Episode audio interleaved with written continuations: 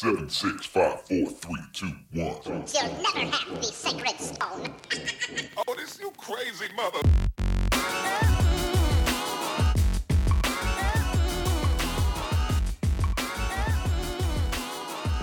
Welcome, friends, to episode. Are we on 82? No, we're on 83, right?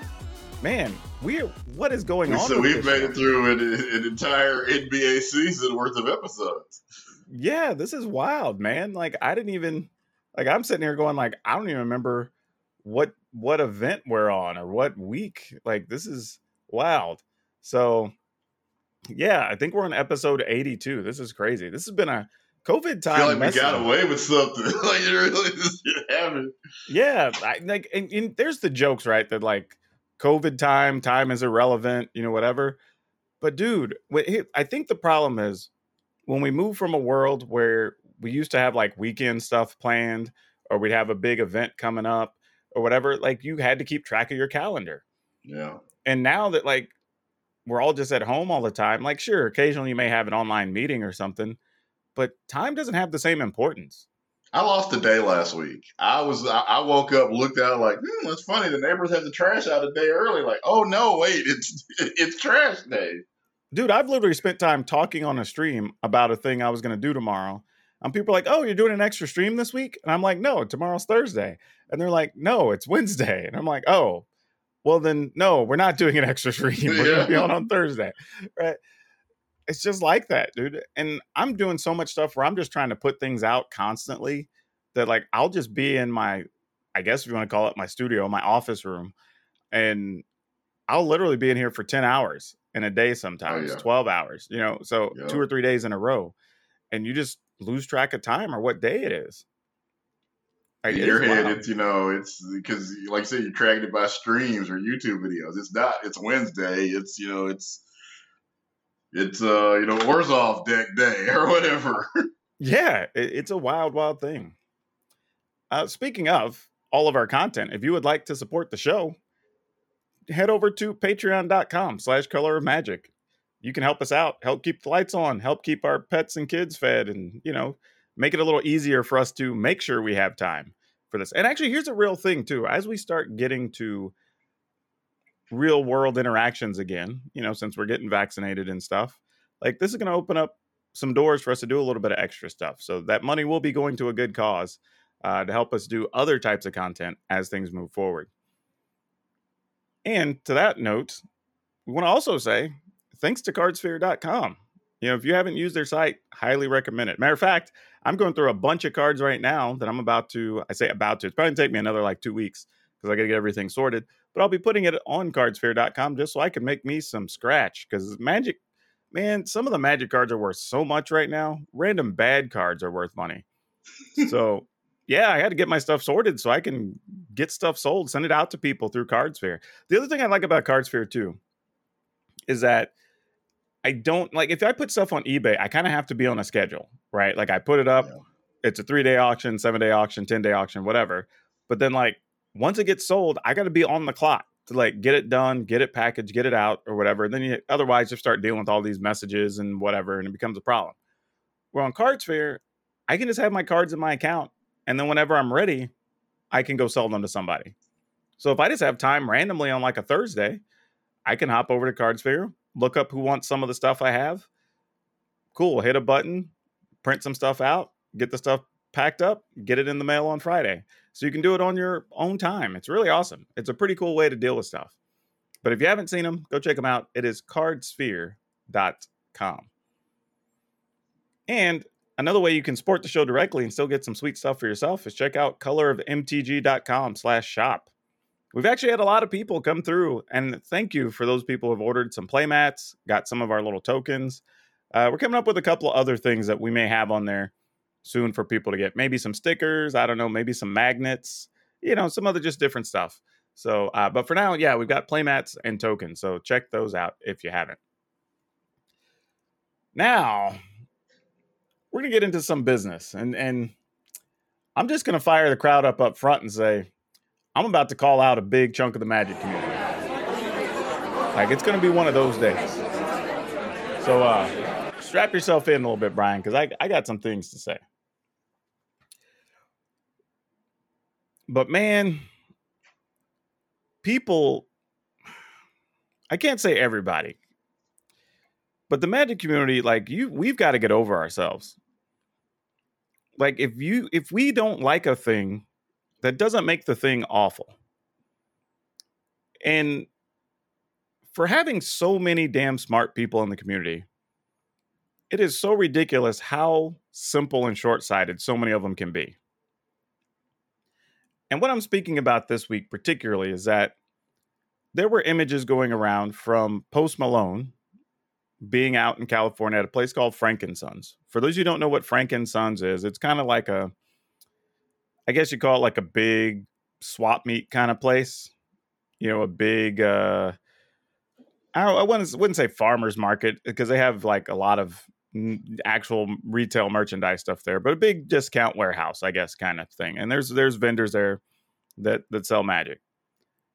And he was there picking up a bunch of stuff, and people were kind of curious why or whatever. But it, you know, to be fair, Post Malone does play Magic. Like he's he's on record as having played Commander and whatever, and collects cards. And hell, even wore a Magic shirt on. Uh, I think it was an interview he did with.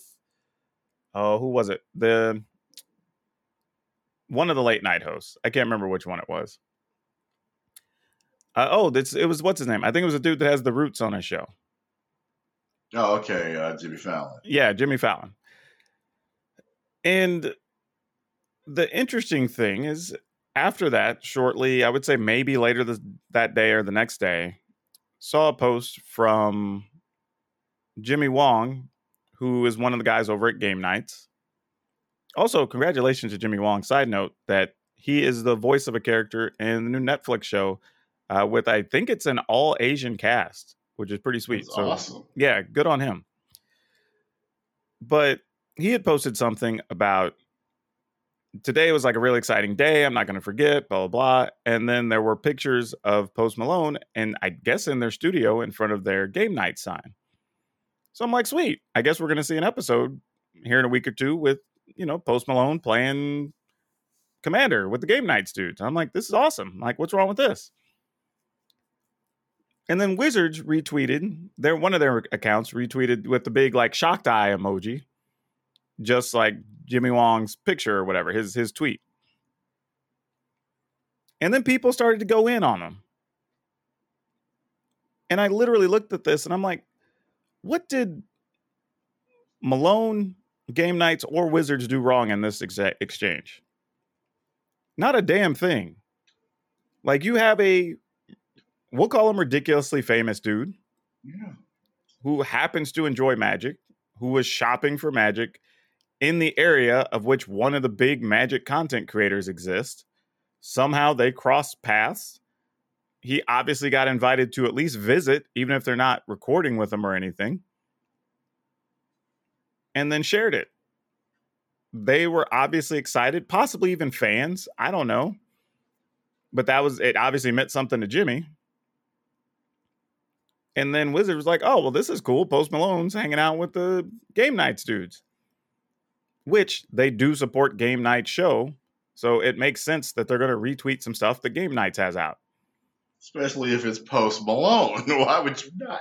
Yeah, like this, this is what I don't get, right? And don't get me wrong, I am not a big Post Malone fan by any means. I maybe have like one of his things, maybe two I could identify. But you know, people like him, whatever, cool. Not all of his stuff is for me. But I'm also smart enough to understand that if, and I don't know if it's happening, but let's say there is a Game Knights episode of Post Malone soon, and he shares that, tweets it, sticks it on an Instagram, whatever, you know damn well that episode's going to get a lot of eyeballs for Game Knights. And that's going to be great for them. And then there's going to be some percentage of those people, maybe 1 to 3%, that either don't know about Magic or they're lapsed Magic players or whatever, that they're going to pick up the game again. And that's going to be good for us, having more people, more money in the system, more people going to your local game store, all that. So, what are we griping about?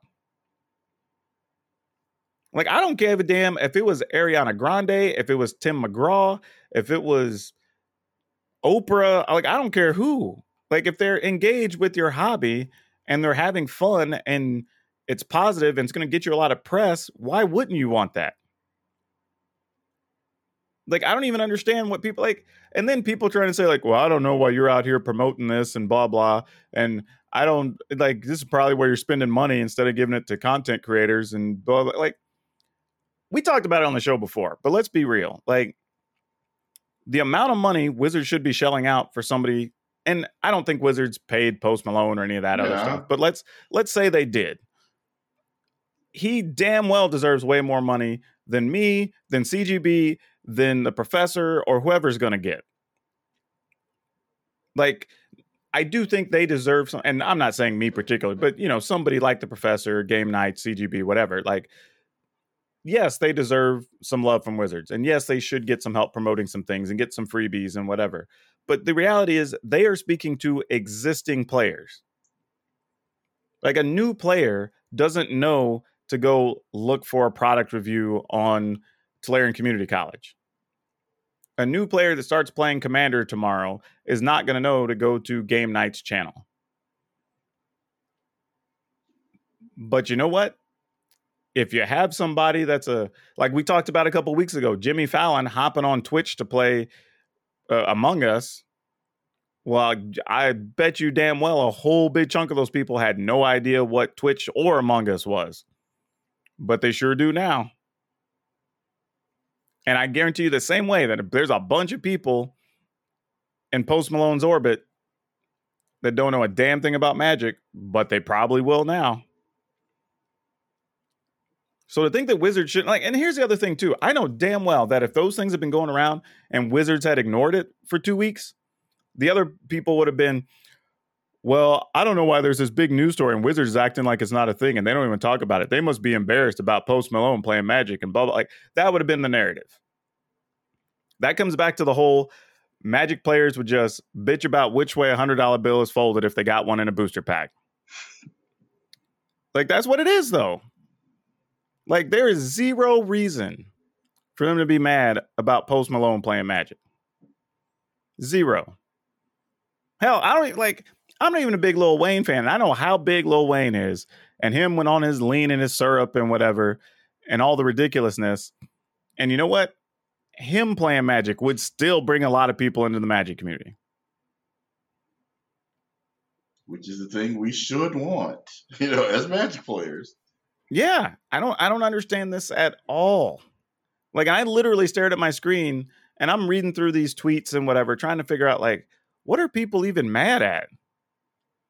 And that was the weird part. Like there was never a clear good explanation as to what anybody was upset about. And it wasn't even like Wizards like promoted a big thing. Well, they were saying we're going to do a big cross promo with this. Like they literally retweeted with an emoji.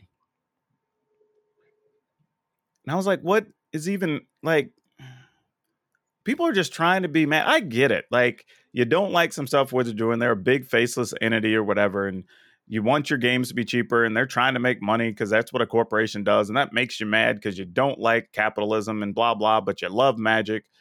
You know what? Everybody goes to that with everything they're a fan of. But eh, when you're out here, like you're just like you become the boy that cried wolf. When you're out here bitching about every damn thing, nobody cares about a damn thing when you really do have a real complaint. And then you wonder why that stuff doesn't get dealt with. And I can tell you for a fact, when I was there, I literally told some people at Wizards, like, just ignore these complaints because they ain't going to mean a damn thing in a day. Because they are trying to deal with every single thing that comes in every single day. And everybody's having meetings and everybody's backtracking and dealing with stuff and having to ma- make statements. And like, most of it is just crap and nobody cares. It's that whole thing we talked about last week where it's just like, it's just faux anger for no good reason. Literally nothing. And I feel bad because you got something that is worthy of being angry over. So I'm I'm gonna let let you have some time while I cool off.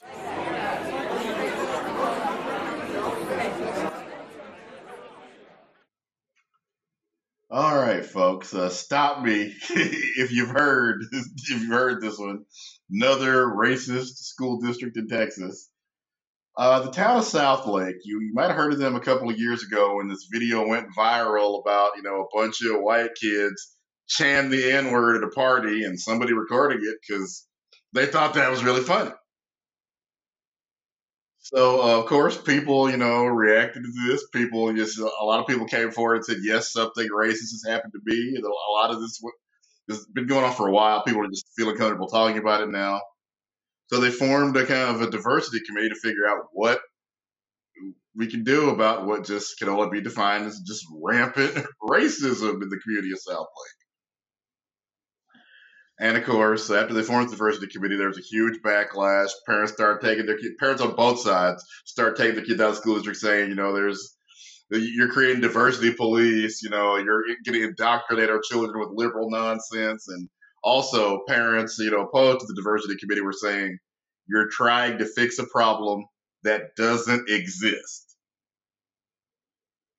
Again, a whole, the world saw a whole viral video of your children chanting the N word and laughing and, just turning up like it was the funniest thing they'd ever done.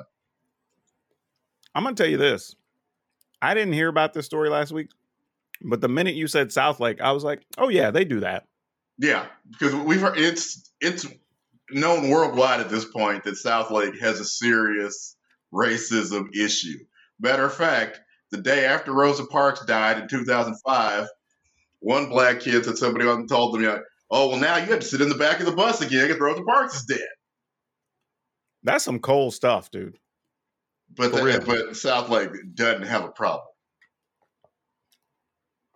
Yeah. So, anyway, we had a they, they, had a big election. Uh, this is past Saturday, and the the candidates that were opposed to any kind of diversity education won by I think about a seventy to thirty margin. There's a about I think they they they, were, they picked two uh, school board candidates and two council candidates that were opposed to any kind of diversity education, anything because what the what the district uh, what the diversity committee wanted to do was just basically have some courses for you know staff and students just say, hey, since some of you apparently aren't aware even what constitutes racism, let's at least have a dialogue and talk about it. But no, the, at this point, the majority of the community has decided that Southlake has no racism issue, despite all the evidence to the contrary.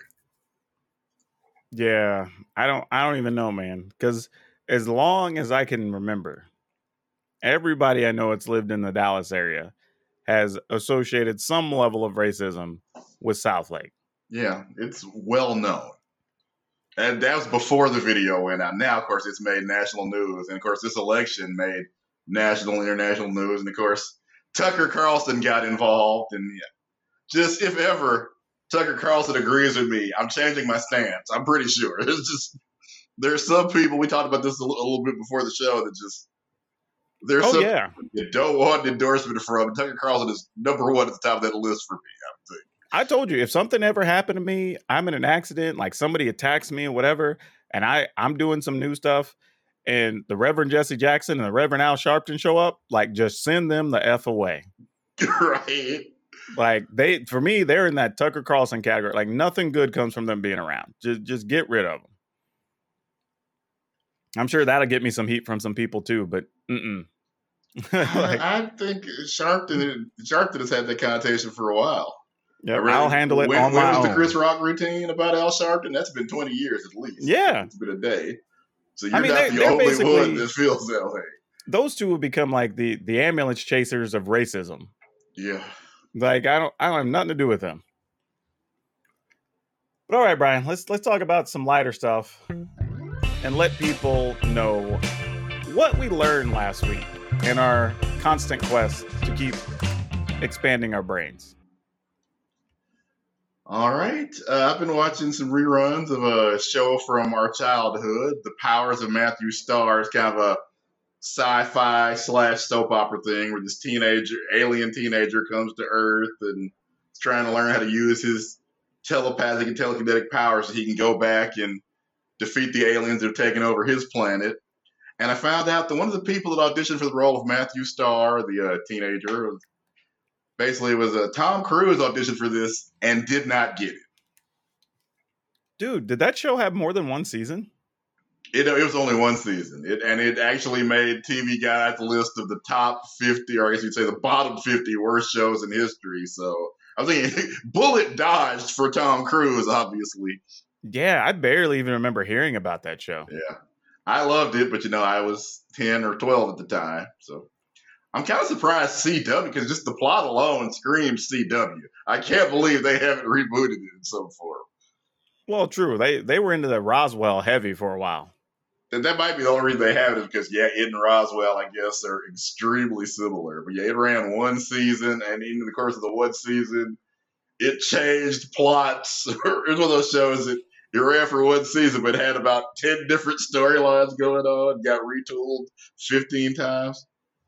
Crazy Yeah. thing is, that was like the first thing Louis Gossett Jr. did after he won the Academy Award, so that was awkward. You know, You mean it wasn't Iron Eagle? no, no, he did twelve of those. I think. I don't know how many. I think I've seen three, and then I I, found out at some point there's more than that. Oh, oh wow, okay. But yeah, it's synonymous with the 1980s because there's uh, like I've been watching Cobra Kai also, and one of the ways they identify how stuck in the 80s, you know, the character is, is that he still watches his Iron Eagle movies on VHS. Yep. But the 80s were all about like kids doing big things. Like it was always like kids getting to have, have these roles or these jobs or do these things that were so unbelievable. Hell, we had Doogie Howser, you know, Yep. a kid doctor. Like, I mean, like that's where we were back in the late 80s. And I just wonder now, and I'm sure the actors wonder too, like what would have happened had that the roles been reversed and Tom Cruise gotten that role? Does his career die immediately? Possibly, because as I said, the show is not, you know, fondly remembered by, by most people, if it's remembered at all. I don't know, man. I think that's a thing we could explore forever because there's like some shows that are really bad, but then it's like doesn't affect some people at all. Like they immediately overcome it. And then there's Yeah, some that then- like just struggle after that, some that don't get their like second wind in their career for like 30 more years. Like it, it's a weird thing how it can and can't affect people. Like what gets attached to you and your name, I Yeah. think. And then so, some some shows like I think pound for pound, Dukes of Hazzard is not a better show than Pirates of Matthew Star, but it just it caught on and just took over the country for a couple of years. Well, you know, it was stereotypical country though. Because I try to watch it now and it's like, man, this is this Oh, was it's pretty. It's you know to use a word that the internet loves. It's pretty cringy. yeah. Confederate Um, flag and General Lee aside, there are just so Oh, many problems. Everything, all the innuendo and like the the stereotypes, and you know even like Boss Hogg. You know, like all of it, all of it. It's And crazy. you realize everybody everybody in town knows where the Duke boys and technically everybody else live. Why are you chasing? Why don't you just go to Uncle Jesse's farm and wait? yep, Where else they gonna go? those those are bad '80s plots, man. Uh, okay, so what I learned last week really spawned from me posting one of my. I don't know if I want to start calling them infamous. Maybe they're famous. I don't know. shower thoughts talking about how like i had listened to three songs in a row on the radio and they'd all used a heavy auto tune to the point that it literally sounds like when you're a kid talking into a, a i don't know like a karaoke machine with the voice Yeah. modulator? That's sort of what it sounds like right? You're just making the robot voice. And i couldn't tell the people apart. Like you know some of the beats were okay or whatever but i i genuinely if you'd have lined up those three artists and said put the name to the artist like i'd have no clue. They all sounded very similar Auto tune to me is like the bro country of R and B because I feel the same way when I hear all those bro country songs about girls dancing on top of trucks. You hear Yep. five in a row and you couldn't tell it, after you heard the songs, you couldn't tell who any of those people were. and the one thing i'll say that about auto tune is that it does have a purpose like if you're you're trying to clean up the edges on somebody's voice or you're trying to change the pitch or something or whatever like yeah that's how it's supposed to be used but then i brought up t-pain because t-pain did use it very purposefully right he kind of made it a gimmick and had fun with it and obviously made a ton of money with it because you know even to this day we still talk about t-pain but i also told people like but the weird thing is go listen to his actual voice And when I shared some of the stuff with people, like they were stunned to hear his voice. And I was like, yeah, the dude can actually sing. Like he could have done R&B, country, he could he could have done mm, uh, gospel. He could have done whatever he wanted to. Like the dude has a good flexible voice. But he just chose auto tune. But it was amazing how many people I guess just assumed he wasn't that good of a singer, so he was using autotune to cover up. But it's like, no, it's exact opposite. I wonder how much of it was his decision, or maybe somebody. Oh, it sounds you know, like his- it was very much his decision. Oh, okay. But here's the cool thing. I honestly, the more I thought about it, I said, you know what? He probably did so well with it because he can sing. Yeah. Because he was probably able to play with the notes and the the electronics a little bit and get different sounds or whatever because he could do all that. And it's oh. probably why it works better for him. Because even really, if you think about it, even with auto tune, you can kind of tell when it's T Pain. You know what I mean? Yeah. And that's not the same thing I could say about the other artists. So I just I just found that whole thing very interesting that apparently the average person had not heard T Pain and were all surprised to find out that like no, he actually has real singing talent. He would come up with good hooks too, you know, like can I buy you a drink? You know, Yep. for that drinks. Now let me let me tell you what though, man. If y'all hadn't seen it, y'all got to go YouTube T Pain stream intro. And that thing is the most lit intro for a stream ever. Like that motivated me to want to put together like a jam to start my start my streams. Are we gonna get some auto tune power dragon? I don't know. And that's the thing. It's not even auto tune. It's just him and his little like you know streaming setup, just Okay. with a beat he made and just going off and having fun. And it like it just sounds like a party's ready to happen on a stream. Like I was like, man, that's the energy more people need on their stream for sure. Yeah. But all by all accounts, really nice dude though. So there wasn't so much about T Pain as much as just people's reaction to how talented this guy really is.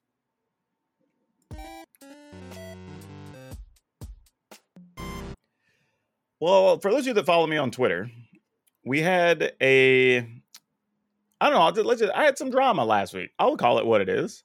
I had a little bit of YouTube drama. So I get a message. Uh, when was this? Maybe Thursday, Thursday or Friday. Somebody says, "Hey, why did you repost your uh, Sultai ultimatum video today?"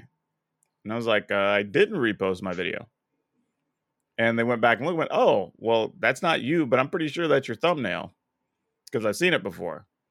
So they sent me a link, and I'm like, "Well, yes, that very much is my thumbnail, but this is totally not my YouTube channel." So that's a thing. And generally, I probably don't care, but the fact that somebody did notice means that other people probably noticed but didn't say anything. And thought, you know, that you had reposted a video or something. Yeah. So now I'm like, uh, I need to probably say something or do something about this. So I had like posted about it, like telling people I was going to be dealing with it behind the scenes or whatever. And some people had already immediately jumped over to the dude's page or to his video and they were going off on him about like, hey, dude, look, this is somebody else's thumbnail. You probably should take it down, blah, blah, blah. And like, he's just doubling down on it. It's like, well, I'm just doing this for fun. Some of y'all are doing it, so it shouldn't really matter. Blah, blah. Well, I copied it from Google, but sorry, whatever. You know, there's a lot of that going on. So I was debating even posting. So I, I make a comment and say, look, dude, here's the problem. Like, and I explain four or five things saying, like, this is why this is wrong. And I did use it as a teaching moment to put stuff on Twitter to explain to people that now, okay, bigger picture aside, you have a lot of content creators spending a lot of time to make stuff. And even when you see a 20 minute video from someone, that video might include, who knows, five, six, seven, eight hours worth of time, sometimes more than that because sometimes there's planning and there's things you have to buy and then there's lighting stuff and you have to edit and then you're trying to find sound and you're messing with your b-roll.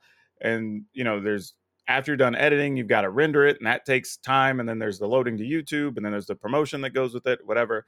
Like and a lot of people are still just watching that video for free on youtube and not doing anything to buy any merchandise do anything to support the creators. And that's fine. Like it's just the way the system is But with that, one of those things is a thumbnail. You know, people are having to figure out figure out what pictures, figure out what fonts, do some A/B testing to figure out what works and what doesn't.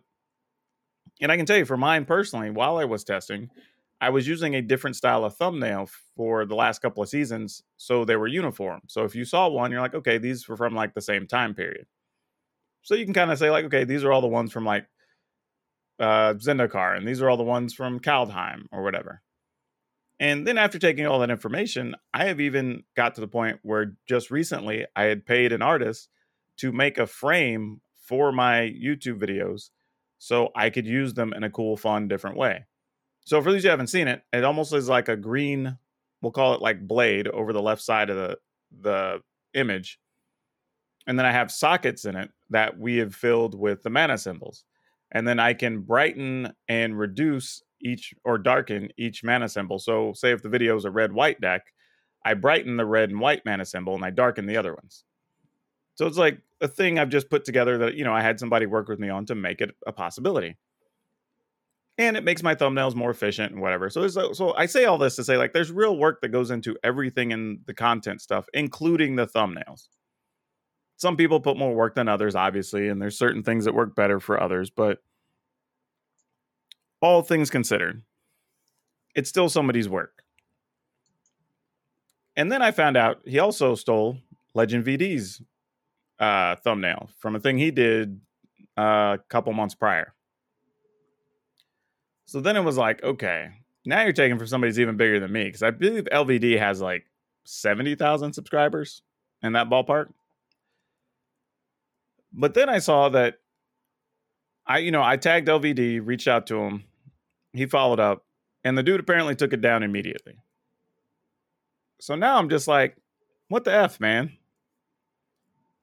Right? Like what what gives? So now I'm you like, know okay, it's cool. wrong at this point. You've been caught twice. Yeah. So now I go through First- the effort. I fill out the thing with with YouTube because they have a form. You can, you know, whatever. And if somebody steals your thumbnails, that is a thing they will still go after somebody for, which I discovered. So you know, I send the thing. I'm not trying to end anybody. I don't want to put like a a for real claim on his channel or anything like that. I'm just like, cool, seven day notice. Just take it down and we're good. Well, he ends up continuing to post to things on on his comments about well this other guy came over and he didn't even ask me to take it down he's like insulting me and this that and the other and i'm like my thought is by the time i got to the conversation multiple people had already told you it was wrong and you'd already doubled down on like you didn't give a damn so what is there to ask nicely for like that's if you roll up you're walking through a neighborhood you see something laying there you like, you decide to pick it up. One of the neighbors comes over and says, like, you know, that probably belongs to the people in that house. You probably shouldn't take that. And you're like, well, yeah, I was just passing by. It was in the yard. So, you know, whatever. Do you expect like the owner to come out and have to ask politely to have the thing back that's theirs when somebody else has already told you it's theirs? It's just dumb behavior. But anyway, he decided, like I said, everything followed up, and uh, YouTube reached out to him. I guess he he took it down, did a thumbnail of his own. Which that's the other crazy thing. He already does thumbnails for his channel, so it's not like he didn't have the ability to. He immediately did one, and it's fine. Like it's not great, but it's fine. Like it, it'll totally do the job. Like so, I don't know why he even did it in the first place, other than laziness. But that is what it is. So I post up like cool for those of you that are following, here's a bow for the whole thing. End of the drama. Like YouTube sent the thing, they approved all of it. He took it down. We're good. Now then he reaches out to me. He's like, "Hey, I changed the video, but like I still have this claim going on and blah blah." And I'm like, "Okay, I don't know why you didn't take it down initially. Anyway, is what I was thinking." But I was nice enough. I went and reached out to YouTube. I was like, "Hey, look, the dude took the thing down. I don't really care. I'm not trying to end anybody's world or whatever." and they just gave me a thing saying like don't worry like we check again on this date because you got to give them seven days and then it may still show for something for like up to 30 days but he shouldn't have anything happen to his channel i'm like all right cool but the funny thing is when he reached out with this whole like concern about there being still this claim on his thing he still had the nerve to be like Well, when you finally asked, I took it down. I'm like, I shouldn't have had to ask. Like, that's my problem. The, the indignation. Yeah. I'm like, you already had multiple people tell you it was wrong. You stood That's your ground. time you've been. I can see if it was the first time they did this. Okay, you just didn't know any better. But this Yeah. is the second time. And the other thing is, too, when LVD came along and y'all had that conversation and you took his down, you should have went, well, I did take these other thumbnails too. Like that other people are talking about. I should probably go get rid of those. So yeah, I don't know. I had like it was it was a mess. But here's the thing. Like I looking at the douche channel, looks like he's struggling a bit anyway. Been doing stuff for about a year. Getting fewer views per video than he was a year ago. So oddly, the one that used my thumbnail is actually his best performing video. So I don't know what that means. But generally speaking, like I could see somebody having a channel that's struggling, even if they're doing it for fun, looking to take some shortcuts, seeing some stuff other people have done that has worked and trying to use that. So, like, I get it. You know, moment of desperation, insecurity, whatever. And that's what I'm saying. I'm not trying to end somebody over it. It was more just like, dude, this is wrong. Fix it. Yeah, and that was it. So no, maybe I'm in the wrong because I didn't come forward and be like, hey, dude, look, this is pretty effed up. I'd really appreciate it if you took my thumbnail off your stuff and blah, blah, blah, right? No, you like- no. They're stealing. I mean, Well, yeah, that's what I'm saying. Like, I don't think I should have had to. no, you, you I mean, should pretty much- had to. Yeah, my thing Can is confirm. because here's my thing, and this is the way life has always been for me. Like, if I have something and somebody can prove that it is theirs, then I'm like, ooh, well, maybe I shouldn't have this. And that's kind of it. That that's it. That's as far as the conversation goes. Like, you know what I mean? Again, it'd be different if this is the first time. Like, Oops, I, I, my bad. I didn't know. This is at least the second time we know. it. You said probably has multiple stolen thumbnails. We know of at least two. Oh yeah, yeah. There's probably could be others for other games because I don't follow a lot of the content creators for the other games he was doing stuff for. And I'd be surprised if he's pulled, you know, all of them. He's probably going to wait and see who all complains. Yeah, I don't know. I don't know. Like I said, it was it was an interesting experience, but I'm glad I did it. So now I can kind of like talk people through it when people are concerned or the emotions that go with it or the process with YouTube. So like, yeah, and like I said, I was able to use it as a learning experience on Twitter for people and explain that like, hey, even thumbnails can have a lot of work put into them. And they can have a cost, you know, that are non-zero in actual dollars, not even just time because I don't think it's a thing people think about, right? I think people see a funny image from somebody or a product shot or whatever, and they're just like, okay, well, that's it. But I know people that, you know, even when they're recording their video, they're trying to get the right shot or the right picture and like, okay, maybe we can do this and use it for the thumbnail, and they're reshooting a thing three or four times. You know, like it's it's part of the process. It's part of the whole creative world of YouTube or just making videos in general. But yeah, um, let's move on to a little bit of a different topic here.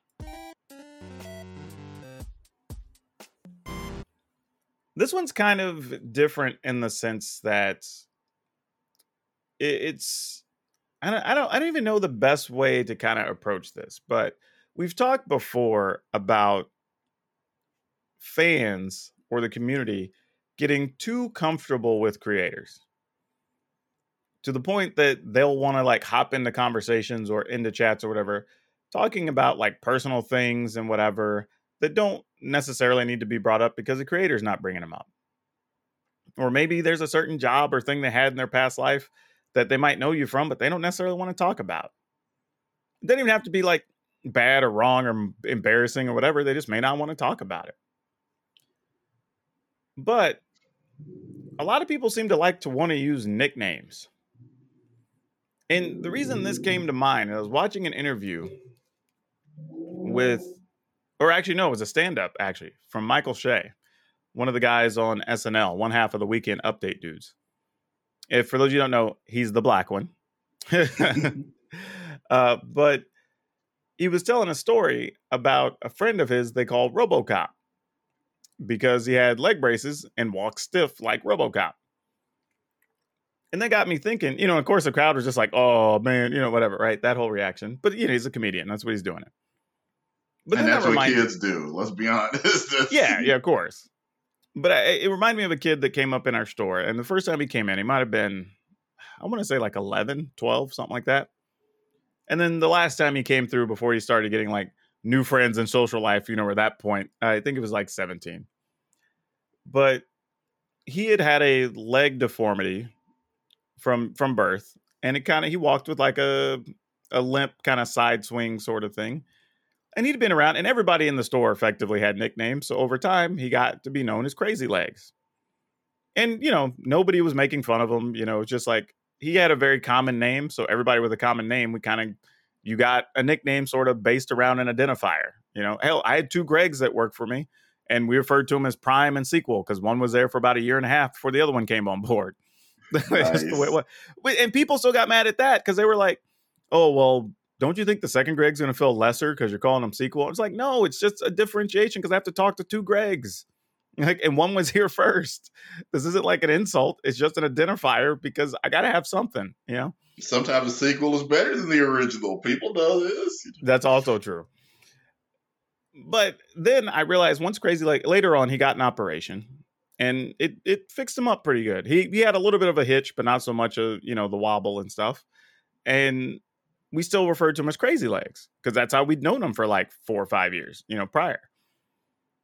And somebody just didn't know they were newer to the shop or they asked like, well, why do you call him crazy legs?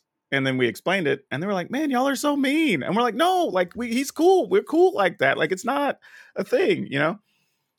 And I realized like, I don't think people understand that like you may not have the authority or the comfort or the recognition or the status to use somebody's nickname the way you're trying to use it. Cause like I ain't gonna walk up to Michael Che's friend and just start calling him Robocop. The same way that he wouldn't walk up to our dude and just call him crazy legs. You know what I mean? Like that's not a thing you do. But I feel like and I've been in other people's streams where I've seen this, where maybe somebody's nickname had gotten mentioned once before, or maybe like a family member had used it in a comment on their Facebook page or something. And then they'll hop into their stream and just like, hey, so and so, how's it going? And it's like, that's a little weird. I mean, if you're not family or you're not a close friend, like that's not, you know, like here's because here's the thing. Like, think about if you did that in a like we're starting, we're getting past the point of people starting to get vaccines, right? We we may not be at big conventions, but you might run into them at a local store or something small. Would you walk up and do that? Sadly, Notice- some people would. That's that's true. Some people might, right? But like, I wouldn't feel comfortable doing that. Like, if I've only known you in in a, especially right now, in a digital space, and we've never had more than even online, more than one or two conversations, real short. I'm not going to feel comfortable using a nickname with you. Hell, I still call some people for real by their IRC usernames. like that's the Yeah. nickname I know them by, and so I just use that but that's how we know each other and we're comfortable. So like it might be weird if somebody who doesn't know that comes up and they're like, "Why do they call you whatever?" And it's like, "Oh, this is an old internet thing, you know, whatever." When I run into one of my teachers 20 years later, they're still Mr. or Mrs. So and so. I realize we're both adults now. I can't bring myself to call them by their first name, even if they're cool with it. Dude, that that is trippy because I I do have kids that w- would still try to refer to me as Mr. Watson, and I was just like, these are the only people that are calling me Mr. Watson. Because that's just, you know, they, they, remember that they were tiny babies, you know, when they first met you. So Yeah, just like- be Mr. Watson to them. but I think it's it's an interesting conversation, right? About like you should use the names that y'all have established within your working interaction. If you have not, for lack of a better term, been giving clearance Yeah. to use one of those other names, you probably shouldn't. Uh, That's probably the easiest way to look at it. Like, if you're not sure, if you're not 100% sure, just use whatever name the person's putting out there. Like, you know, people, and I have it because, you know, I have in different parts of my life, I have people that have referred to me three or four different things. And I'll have people that'll show up and be like, "Hey," and just like run it off into chat, and I actually just r- skip over it, just to kind of silently give that statement of like, mm, "This really isn't the place." Yeah. right? We can, or people that even just want to talk about stuff from like a point in time or whatever. And I'm like, cool. You know, we could have this conversation in private. We could talk about it in the Discord, but like we're streaming and doing something else different right now. Like you, think- I've had probably 15 different things I've been called, depending on where I was working. People will still, you know, refer to me as, you know, hey, today newspapers or whatever the thing, whatever the thing is they know me from. You know, might call the hey, it's it's, culture shock, dude. You know, Yeah, exactly. Yeah. That's that's the only, maybe the only thing in mind that they read consistently. So yeah, so it's a it's a little bit of a weird thing, right? And I don't think anybody, I, I say anybody, the large majority of the people aren't doing it maliciously. They're not doing it to try to needle the creator, anything like that. I think it's just they're just like, oh, I saw somebody else call you this, so I want to call you this. Or I saw somebody else talking about this thing you did. I want to talk about that thing you did. But like it, it's not really the way to go. It's not the way to go. It's a little weird. A you little can't weird. nickname yourself either. That's not a thing. you know, Well, yeah, we've heard that before. But I will tell you, for the creator, it is a little weird because if somebody that I don't know, or maybe I've only met during the pandemic, were to want to start using like nicknames that like I don't know, a childhood friend uses with me or something, like it would it would just it would feel weird. You know, because like maybe only a couple people even call you that. And then like random strangers popping into your stream or posting on a YouTube comment like trying to use that name. And it's like, I don't know you like that. You know what I mean? Like, and and I think another thing people forget is some of those names are terms of endearment. Yeah. You know, like they mean something. They are there are people in their lives that use those names for particular reasons. I can tell you when I was younger, one of my nicknames came specifically from my grandmother because she couldn't remember how to spell my name. So certain family members use certain names with me or whatever. But like it would be weird if a stranger did that. I'd just be like, what do you what do you even what's this about? You know what I mean? Like I'd be like, who are you to to like step up and use this? And some grandmas get official nickname and privileges. Like if grandma starts calling you that, everybody is going to call you that. Oh yeah, yeah. Like you're you're done. If grandma likes a name, like you're just that's it. Like one of my favorite stories about that, you probably remember the NBA player Penny Hardaway. His grandma was actually calling him pretty, but with her southern accent, everybody thought she was saying Penny. So everybody else started calling him Penny, and that stuck, and you know became his trademark basically. Yep. I here's the thing, and the other thing is too, small kids or babies get to get to get nicknames too. Like if a if a little like three year old starts calling you something, family gets on it, you're done. Right? Like that's just the rule. Because and I can tell you, like in my family, I had an Aunt Dorothy years ago, and when I was younger, I couldn't pronounce it. I just called her Aunt Dodo, and that was it. Everybody like that just Right. stuck at some point, right? So kids get privileges that adults don't get. That's just what I'm saying. But like I said, I think it's an interesting conversation. I again, I don't think it's about anybody being malicious. I think it's just like an etiquette thing that some people just haven't thought about. And that the names do have importance and in some cases do have meaning to them. So it may not even be right for you to use a certain name. You know, like that might be something that only close family or friends use. And you're kind of stepping over the line and you may not even know it. Yeah, And you don't have a can way to me know. sweetie pie. If the call calls me sweetie pie, it's gonna be weird. You know, it's just, That's true. That's true. I ain't gonna be like, "Hey, lover, how's it going?" Like that ain't that ain't gonna happen. Like, I mean, you might get that from your lady at home, but like, yeah, I don't. I mean, I love you, but not like that. You're right back at you.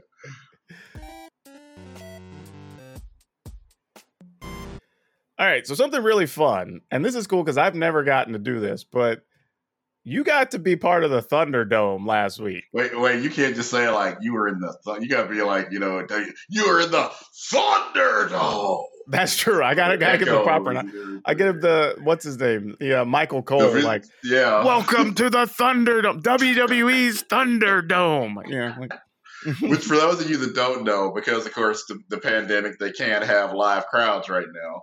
So what they have is this kind of giant wall of TV screens. It's actually a pretty cool looking thing. Yeah, let me And interject re- real quick. Like, to be fair, the Thunderdome is a sweet venue. Like, if Yeah, you have to just host a thing with no audience, like they have added like laser lights and like 3D special effects for television and like they really did it up. Like they knew once they realized the pandemic was going to go a while, they invested you I bet that thing cost like a million dollars Oh, to, easily. to do it up right. But anyway, continue your story. This is your time. But yeah, basically, I got invited to be one of the people that's on one of the TV screens. That, that's basically what replaces, you know, having a live audience. That way, they your mic's turned on, they can hear you cheering, they can see you carrying your sign or waving back and forth. You know, the wrestlers love it because we watch some of the ones without, you know, any sound or any audience in there, and it's like any live theater thing. The audience makes it a hundred times better. Yeah. I mean, you've probably seen comedians doing Zoom shows, and it's just not the same as you know. You don't get that live feedback. You don't know whether it's funny or not, basically. But yeah, I got invited to be one of the fans in the Thunderdome, and of course, the, the thing I didn't find out until they invited me was that yeah, they they tell you who who to cheer for. So, which shouldn't have shocked me. This is WWE. This is their show. They're going to make sure that you know it looks like it's supposed to look. You know though, And yeah, they that have- kind of makes sense though. When you when you have a smaller audience like that, you can control it. But like when you have a I don't know, a regular stadium that's going to have like 20,000 people, you kind of just have to go, well, they're going to do what they do. Yeah. You can't confiscate people's AEW T-shirts at the door. It's just you know it, it Yeah. cause all problems. But if you're if you're inviting somebody on a TV screen to hey, don't wear your Cody Rhodes shirt up in this piece, we will cut your screen off, and they do tell you that. Now, that, okay, so I have questions. Like first off, how did you get picked? I honestly don't know what the selection process was. I got an email and I clicked on it, and then said, "Hey, okay, you clicked on it in time. You're in." So I don't know how they went about picking me from all the millions of people that watch the show every Hmm. But I mean, okay. I am, you know, a WWE Network subscriber now Peacock. I mean, I did that at the beginning, so I'm, I'm sure they have a lot of data that tells them I am a lifelong fan of their product, which I am. So Now, did they I'm assuming they had some type of like I guess orientation before you went live? Like what was that like? they just basically gave you the list of like, like I said, don't you know, don't wear anybody else's t-shirts into the virtual arena. Don't you know? It's just basically like a long list of, hey, don't do anything stupid. really, no profanity. You know, just the, the things you know that you would hope people would know anyway, but they just made sure they told you all that beforehand. Did they encourage you to try to like make it like a live show? Like it's okay to be eating like hot dog and having a beer or like like I don't know, like No, what they, did- didn't, they didn't tell me I couldn't eat. They did like one person on camera at a time. You know, they, they mentioned that, and then from there, just kind of they would just kind of like basically like a director telling you, okay, you know, Randy Orton's coming out. We hate Randy Orton. You know, let's hear it. Boo! Although I'm one of those people that sometimes I cheer for the heels. You know, because Randy, Randy Orton's earned some cheers though. He's, he's put in exactly. Especially like we talked about, the thing they're doing now, rated RK Bro, is hilarious. That is But the one the- thing that's good on Raw. The Yeah. the arcade and that bro was a weird thing. thing because like okay if it's a good guy they tell you all right we're cheering for the good guy but rated RK bro is like okay one of them is a good guy and one of them is a bad guy so i'm thinking okay am i cheering for randy orton now because i was booing him I'm just telling you, like seconds that ago. is that is a hard tag team to not want to cheer for. right Like that is the one, literally one good thing they have going on Monday Night Raw right now, and it's totally worth every second of their interaction. absolutely but again as somebody that's been a fan of the product for a long time and really like i said we, we are fans of the thunderdome this is a cool whole concept the way they do that That's neat. So they, I wonder what the reason was they didn't want more than one person on camera. I, I can see people abusing that where, you know, like, okay, there's five people on one screen, and then at that point, you know, it's not even about the show. It's about all of you trying to get on camera at that point. Oh, that's fair. That's fair. You know, they don't want the. Like, th- that's been a big debate in wrestling, like how you get crowds now that the crowd wants to not just be part of the show, but they want to, you know, kind of dictate what's happening on the show. Now, did they have like a standby list? So, like, like you're saying, they cut yeah, some when I first off. signed in, there was you know you're, you're basically you go into like I guess a, a big waiting pool, and then they'll just you, you keep refreshing and everything. I think it took about an hour to actually get into the system, so to speak. But once I got in, I was in for I think the, the last two hours of the show. Huh. That was very cool. So I guess I was I guess I was responding to which I, I'm an actor. I know how to take direction, so I guess I did a good job. That's cool. I wonder if they're going to reach back out to you or if they just like keep cycling through people or something. Uh, they did mention because apparently you can sign up on the social media also to let everybody know, like, hey, signups for SmackDown start such and such time. So, so Man, it's you know- something I probably will do again at some point if I get the chance because it was just a lot, a lot of fun. And I have to ask just- people, like, would y'all and, and seriously come come to our, our Twitter account or whatever and let us know. But like, would y'all be interested in hearing us do a wrestling podcast or even just talk about wrestling like once a month or something? Because there's a lot of crossover between Magic players and the wrestling community. Surprisingly, like a lot. Like I, Yeah, I don't think it's surprising because you know they're both kind of inspired by comic books with big flamboyant heroes and you know big mustache twirling villains. See- I'm not even surprised by that. to a point. Like I would get it if it was like WWE or even some WCW stuff. But the fact that I shared stuff about the Steiner Math promo that happened on Impact, and so many people came and commented and knew about it, I was like, damn. I thought this My was going to be kids know like, about that though, and they're you know they were watching they were alive back then, let alone watching wrestling back then. yeah, like I was surprised. I thought that would be like a more obscure promo that people went because I assume everybody's seen like Jericho's debut with The Rock or whatever. I assume everybody's seen like the Stone Cold 316 promo. See, Hell, a bunch of people maybe even saw like the Mark Henry retirement promo with the salmon jacket, which is hilarious. The thing about Steiner Math is it became a meme outside of wrestling. Yeah. Because my Yeah. kids saw it, I think, in relation to you know their odds of winning the Call of Duty match or something. It's just that, that has become a meme that even people that have never watched a wrestling match in their life are familiar with.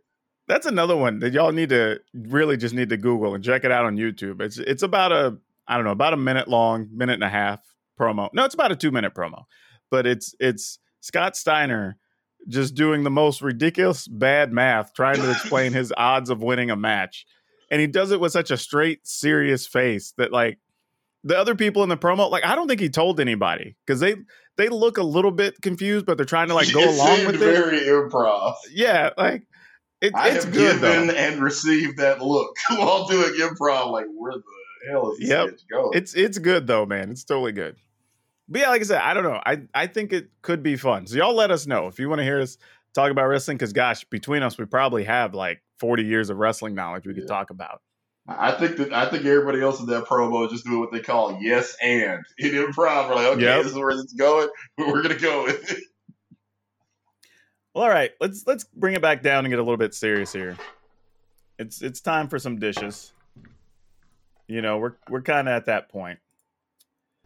But one of the things that came up last week is we were part of a uh, discussion on Twitter with uh, Joe Johnson, who interestingly he's he's an actor. You know, lives in in L.A and he's done a few things been on some tv shows and stuff done some commercials.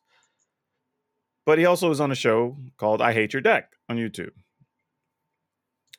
And him and lynch are a good combination. They have fun with the show but one of the things he mentioned is you know because he got a, a racist comment on youtube because humans are terrible and he at some point in our discussion he mentioned well wizards should do more to protect creators. And I replied with it's not that Wizards isn't doing anything because we've seen, you know, they've gotten rid of cards, they've you know appointed a new person, a new diversity director, like they they're adding more artists of color, they're doing all this stuff, right? They're they're making efforts. But at some point Wizards doesn't control any interactions with the creators. So what is Wizards really to do? I mean, when we were doing physical events and people screwed up, they were banning people so you couldn't play in the events and stuff. But like That's not going to keep them from interacting with the creator. Now we got Twitch, we got YouTube, we got all the other social media where people are able to interact with creators, and they just they can't be everywhere at once. Yeah, like I will say at least at least YouTube, Facebook, even Twitter now has reporting systems. Twitch kind of has a reporting system, but I can't even get anybody to respond to me. Do you even know what a follow up is? Or like, hey, here's the thing I'm thinking about for the future. Is this good or bad? But like nothing. And I can tell you, even dealing with my situation last week, I literally hit a button and a couple minutes later I talked to somebody at YouTube. like Yeah, I filled out some everything I've been paperwork, had a response in less than a day. yeah, in multiple places. Twitch is apparently the worst. There, Yeah, even even on Facebook, I've had them respond to me after filling out a thing within a day. I can't get Twitch to respond to two potential, well, two emails and and two Twitter posts. So I'm like, I don't know what to do with that. But to say it's like a wizard's problem, like it's not a wizard's problem. You know, I had somebody they commented on a YouTube video yesterday, I think it was, saying like, "Ah, well, you know, people's behavior has gotten worse in Magic and blah blah blah, and like this is only because of Arena and where." I said, "No, this has been a thing. Like I've literally run events off and on for hell the better part of my adult life." And I can tell mm-hmm. you, we have had multiple things we had to fill out paperwork for, multiple players we had to report, security we had to get for things. Now, granted, not all Magic, a bunch of it was like Yu Gi Oh and stuff, but like even in the Magic community, we still had to curtail stuff in the beginning. And, you know, we had certain things built into our pre tournament announcements to just basically say, like, hey, if you're being a knucklehead, we ain't going to tolerate crap. Just letting you know up front. Because that stuff still happens. now we know about it. Yeah. Hell, we've told stories on this show. Yeah, about dumb stuff that's happened to us at events. Like, this isn't new. But we can't put that on Wizards. We have to put that on the community. Like, the truth is, when you see people doing something stupid, maybe you don't put them on blast publicly, but you got to at least talk to them. Yeah. Be like, hey, you, you know that was uncool, right? In case Yeah, you like- don't know, let me explain to you how uncool that was and why. Yeah, if your boy gets out of line, be, send him a message and just be like, hey, man, that comment you sent to so and so, I don't know if that's cool. Here's why. Or, hey, I don't know if you know, but people are going to look at this thing this way. You might want to take that down. Like, we need to make it definitely uncomfortable. I, I would say borderline unsafe, but not violently. But you know, you need people to be concerned about posting that kind of stuff. That it could have social or financial ramifications. Because again, if you, this is a social game, if nobody wants to play with you, you're not going to enjoy Magic very much. Well, yeah, Nor should you if you've created an environment in which nobody wants to play with you. Agreed. And I think that's the thing, right? We need to be as a community more active. Like we like as much as we would love for these companies to handle all this, like they they're not and they can't. Let's be real. Like can they do more? Yes. But at the end of the day, it's on us as a community. And I'm not even saying just racial issue. I'm talking about anything. Right? Like we've talked about on the show before. If you see a dude out there like posting dumb stuff about women, then yeah, say something. Hell, I have times right now like like Tappy Toe Claws, hilariously funny creator, like super fun, great cosplayer. Great cosplayer. Yeah. Like Tappy had posted something, and we've gotten a little close during the pandemic. Not like I wouldn't say we're buddy buddy, but you know, she's invited me to sleep on her couch if I was visiting, so that's cool. But like she posted something and I was gonna post something back that I was like, oh, this might be kind of weird. It might be too flirty publicly or whatever. So I just sent her a message and be like, hey, in the future, if I were to post something like this, would this be cool? Because like I don't really know where the line is right now. And I didn't want to make it weird for you as opposed to just throwing the comment out there and then making her Twitter feed all out of whack where people who didn't get the joke or whatever. Right? Even that is enough that like I am aware enough and we should make it to where everybody feels that way to like take pause before posting something stupid Yeah. or something that could be taken the wrong way. Or and if you do, having the wherewithal to be like, "Ooh, I see why this is wrong," and then apologize for it and take it down.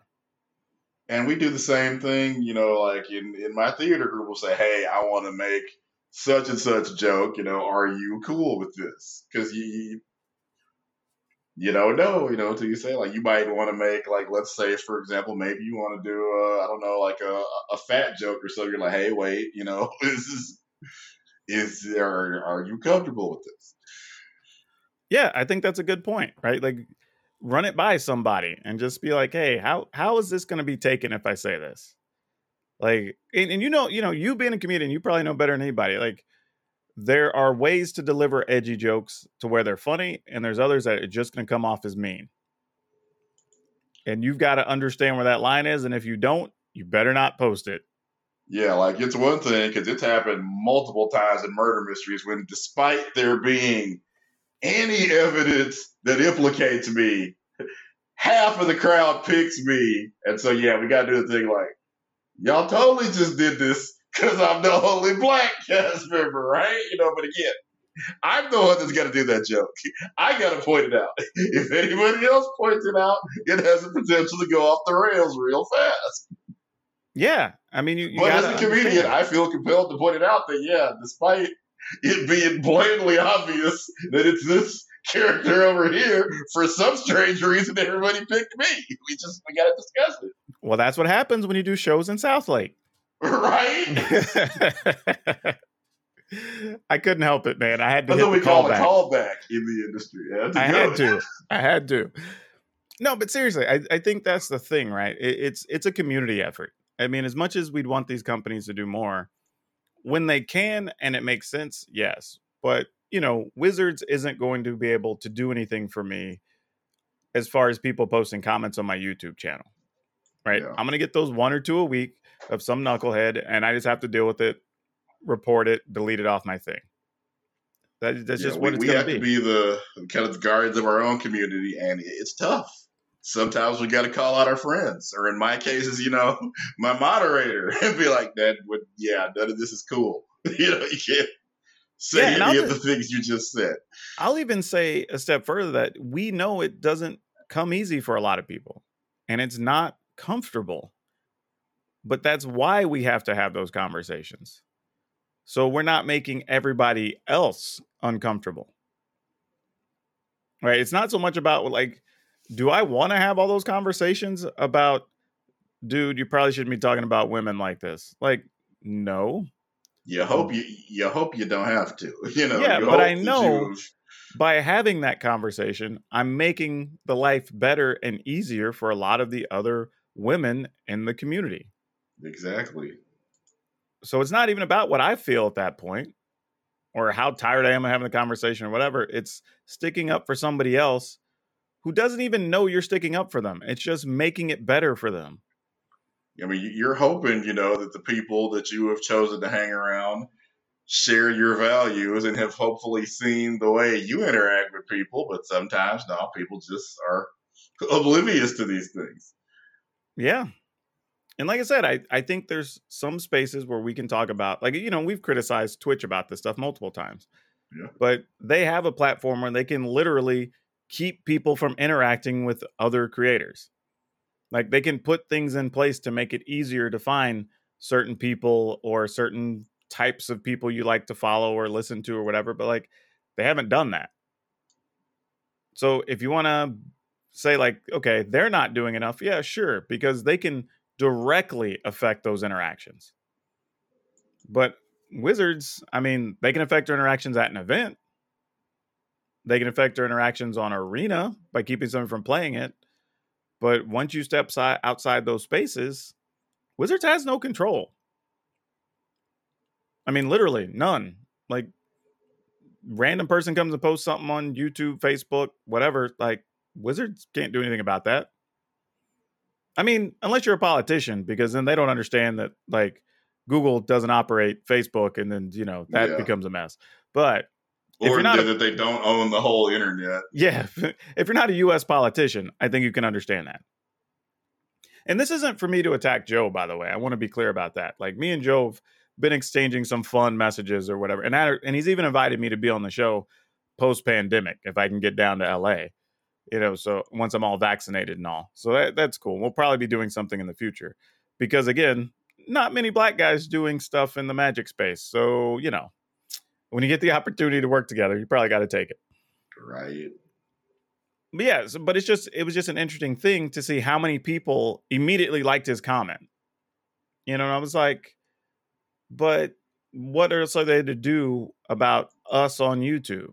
Like that's there's nothing. It's not their space. Like They don't even have access to that person's real name. Yeah, they literally can that. do nothing. Like other than if they found out. required to give it to them. Yeah, now if they found out about it and who it was, then they could ban them from, you know, all their games and and tournaments and whatever. But other than that, And they've done that to some people. yeah, they had the dude who was doing the the the what was it, the butt crack praying piece pictures or whatever. Did you ever see those? Oh yeah. Yeah, he got banned for like I don't know, it was like six or nine months or something. So they will take it. he action. was trying to do the community a service, really. Yeah, that and see, and here's the thing I have to say, like that was that was a hard one for me because it was both like I get it that it could be kind of personal for some people that you were taking some shots of their butt cracks or whatever. But his point is, how are there this many butt cracks? Yeah. And so like I was he was see- really exposing.